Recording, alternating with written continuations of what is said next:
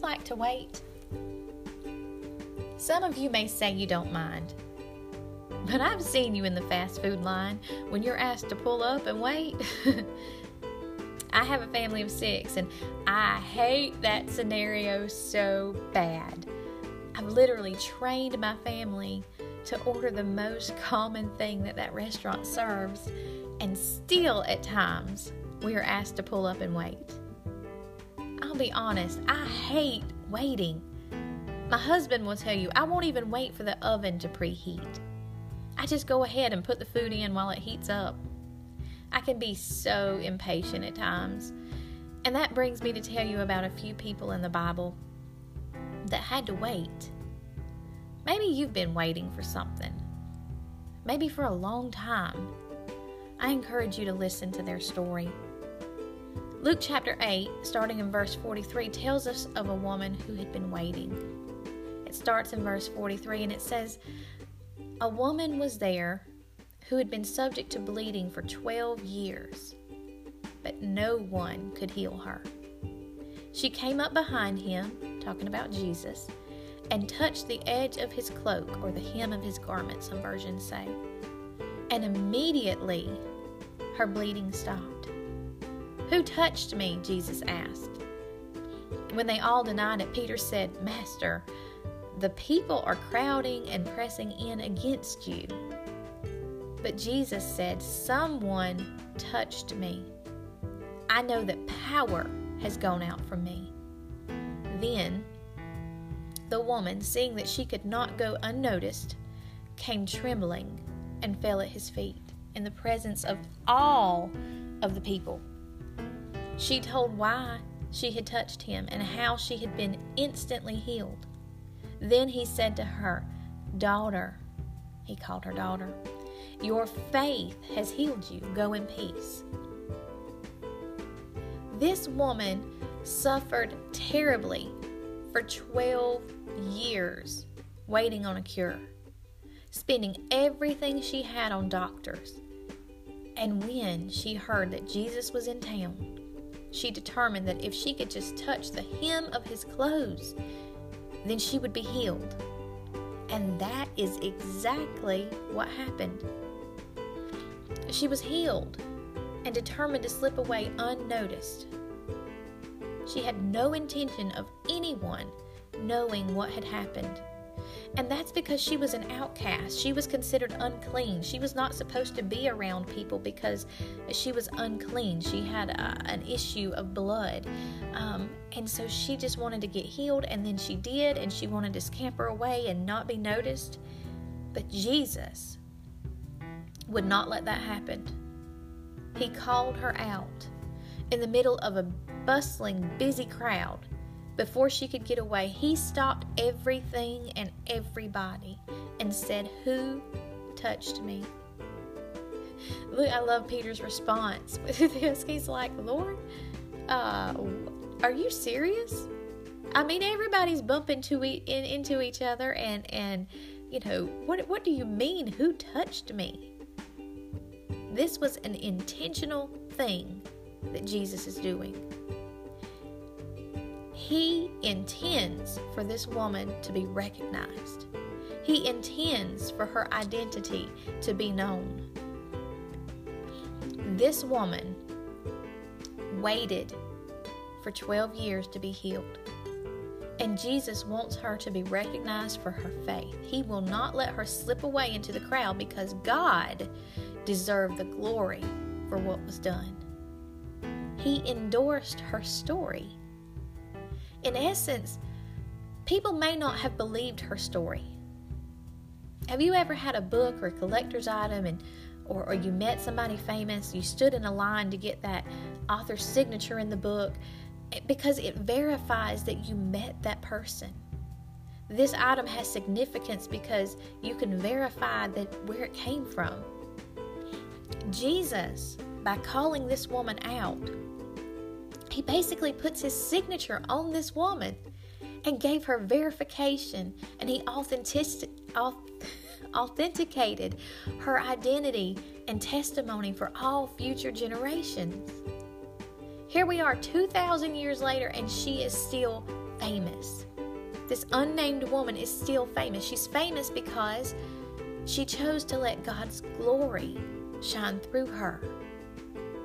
She didn't have to answer Jesus. She could have continued to shrink away in the crowd, but oh, my friends, when you have been touched by the Master and He calls you out, you're going to want to answer.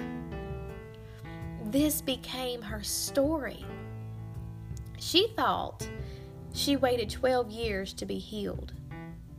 She didn't realize she'd been waiting her whole life for this moment. She'd been waiting her whole life to get an autographed copy of a story that God was writing through her. All of the suffering and poor, pitiful me moments all of the whys, all of the rejection and the condemnation, all of the loneliness and the thoughts the enemy planted in her mind, it was all to be used to bring honor and glory to God. Think for just a minute. Have you ever considered? Have you ever considered that your wait is part of God's enormous plan a plan so magnificent that you can't even begin to comprehend it. This woman, whose name is never mentioned, had no idea that she and her story would be part of the best selling book of all time, translated into all languages. That there would be songs written about her, that there would be preachers using her as an example in their sermons and all because of a 12 year battle with a sickness. Friends, let me remind you that God is the author of your story. He is the main character. We get that confused so many times in our stories.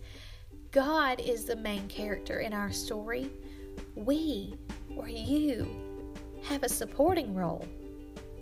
Hebrews chapter 12, verse 2 says, Looking unto Jesus, the author and finisher of our faith, who for the joy that was set before him endured the cross, despising the shame, and is set down at the right hand of the throne of God. For the joy of the story that he would get to tell, he endured the cross and He gets the joy of writing your story. Don't despise your waiting. Do not despise your waiting. You are just between chapters.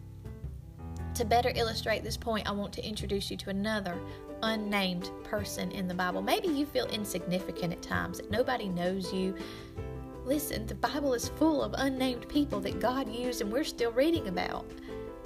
But this man, his story is found in John chapter 9. And this man was born blind. He was blind from birth. People assumed that he or his parents had sinned because to have been burdened with this kind of condition, it only made sense that somebody was to blame for this. It makes me think of the story of Job. How the Bible says that Job walked perfectly, and God had so much confidence in him that God actually suggested to Satan that he test Job. Remember how Job's friends automatically assumed Job had sinned? That this was his fault. In some way, he was responsible for what was happening to him. His circumstances were directly related to his faith or his lack of faith or his sin that mentality is still alive and well today. There are still people who will tell you, well, you're not healed because you just don't have enough faith. Or you're in this condition because there's a secret sin you're not talking about. But listen to Jesus' response in John chapter 9, verse 3. He said, Neither this man nor his parents sinned. Jesus answered, this came about so that God's works might be displayed in him. Sometimes our circumstances are the consequences of bad decisions and sin. Sometimes. But sometimes they are a vessel to display the glory of God. That's what happened in the story of Job. That's what happened with the woman with the issue of blood. And that's what's happening in this story with this man who was born blind. This man, in my understanding, had been born without eyes, without eyeballs. All of his life, he was an outcast.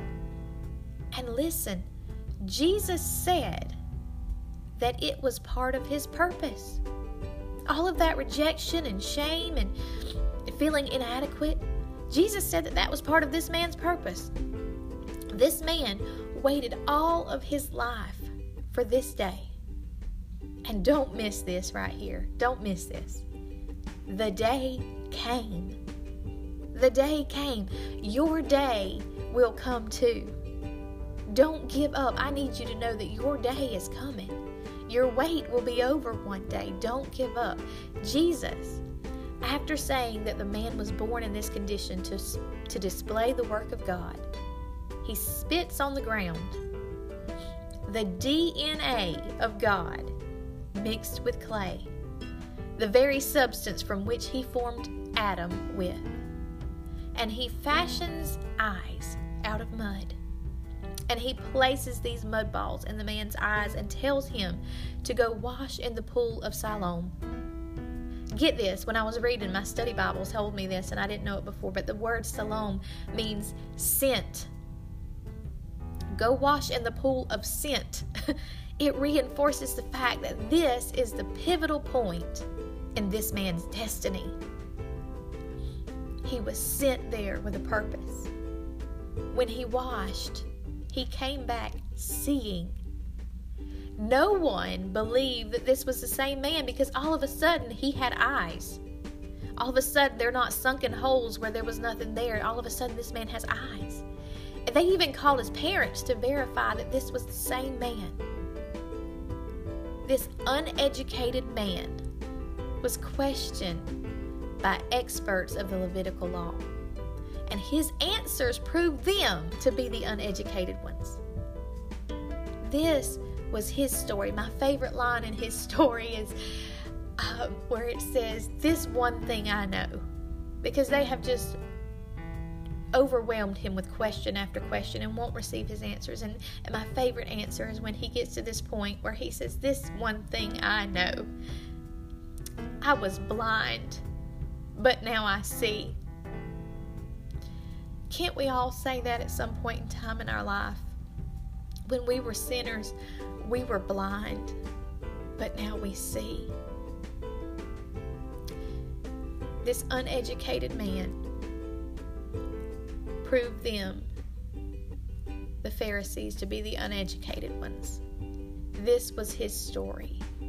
He had been verified and authenticated by Jesus. When God writes your story, the enemy will try to ruin it. But he can't. so, what he'll do is he will try to get you out of the spotlight. The Pharisees couldn't stand this man, so they threw him out. And when he was thrown out from them, Jesus came and he found him and he gave him further instruction. When your day of waiting ends, it will be recognized by many people and Jesus will give you instructions on how to proceed with the story He is writing for you. Let me reiterate that every story that Jesus writes has a happy ending. There are plot twists and nail biting moments, but there is no more thrilling story than the one He has placed in you. Your time of waiting will give way to a huge spotlight to display the works of God in your life. Do not despise the waiting. He is writing while you were waiting. The next chapter is going to be amazing, something you could not even imagine. These folks never imagined that they would be uh, talked about for thousands of years and inspire so many others. God had plans for them, just as He does for you. Jeremiah 29:11 says, "For I know the plans I have for you. Plans to give you a hope and a future." You've got a future, friend. Let go of the pen. Wait patiently while he writes. It'll be worth it, I promise. God bless you, friends.